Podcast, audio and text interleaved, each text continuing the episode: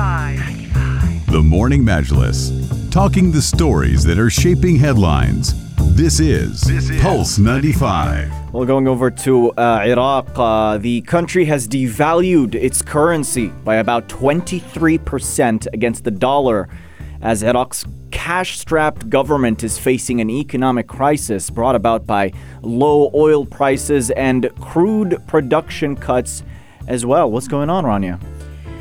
Well, well, well. The central bank of Iraq set the exchange rates of 1,450 dinars per dollar from a peg of 1,182 dinars when selling to the finance ministry, according to a statement uh, that was actually released on Saturday. But the dinar will be sold to the public at 1,470 and to other banks at 1,460. So basically, the $100 right now in, in Iraq is being exchanged uh, for the public for about um, 150,000 150,000 uh, dinars.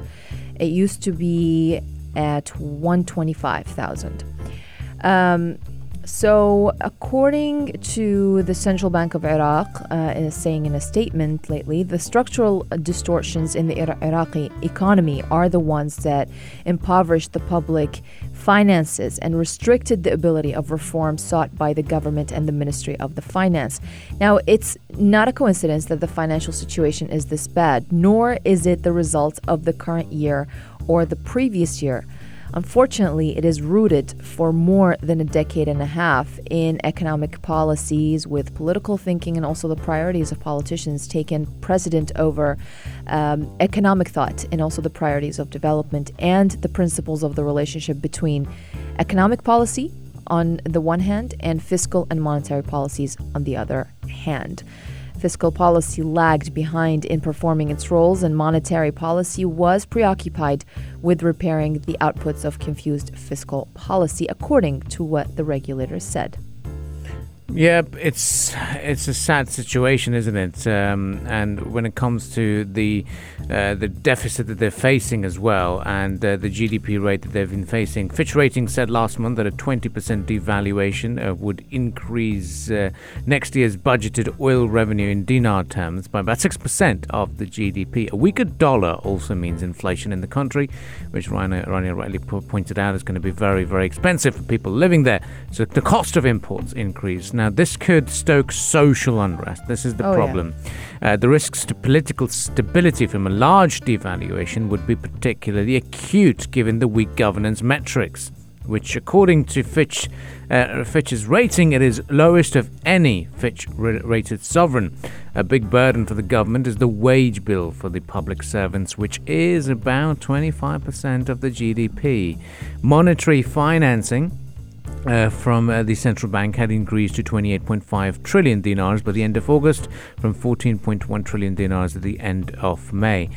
Uh, the, the big challenge that the country is facing is the pandemic, of course, lower oil prices, declining revenue, forcing the finance ministry to borrow more from banks to pay the salaries and meet other needs, which has led to the widened deficit. And uh, I have no idea how people will be living there. This is really sad. Um, I remember in my own, my personal experience when I visited Iraq about uh, what two weeks ago was it? Um, I I remember spending in five days. I'm not exaggerating. Eight hundred dollars on groceries. Eight hundred dollars worth of groceries. And I didn't spend much just ex- except for groceries. So I'm thinking about all the people who, who are living there who have salaries of $300 per month. How will they be able to manage? I mean, it was already hard before, so how will, how will they manage now? This is, I'm thinking there will be a big protest that will arise uh, in the streets, uh, or not in the streets really, of just, just Baghdad, all of Iraq. And this is going to be massive. So the worst, I believe, in my own belief, is yet to come. Yeah, and uh, it's it's pretty important as well watching the people's response because their living costs are now up, Yeah. uh, and uh, uh, these uh, this situation is not uh, is not being handled well by people there. I mean, the, the, the analysts say this devaluation was inevitable. Uh, given this drop in oil prices and the budgetary pressures that uh, Iraq has been facing, But uh, Iraq has been plagued with a, number of issues. Uh, back in October, demonstrators at a rally in Tahrir Square uh, bemoaned the daily power cuts. They said hospitals were dilapidated.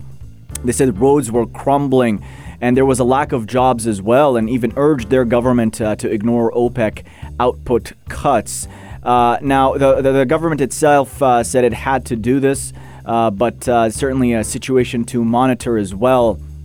Uh, because uh, uh, it's being blamed for poor economic policies.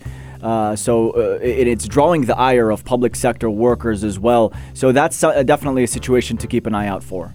Yeah, definitely will be a, a situation that is worth uh, keeping an eye out for. But now, uh, the, the, the response within the government is also quite uh, worrying. The country's finance minister Ali Alawi said the move was preemptive step to avoid financial problems and described the new rate as reasonable. Is that a very reasonable suggestion for the public? Only time will no, tell. At, it is not. Well, certainly well, it could probably not so at all.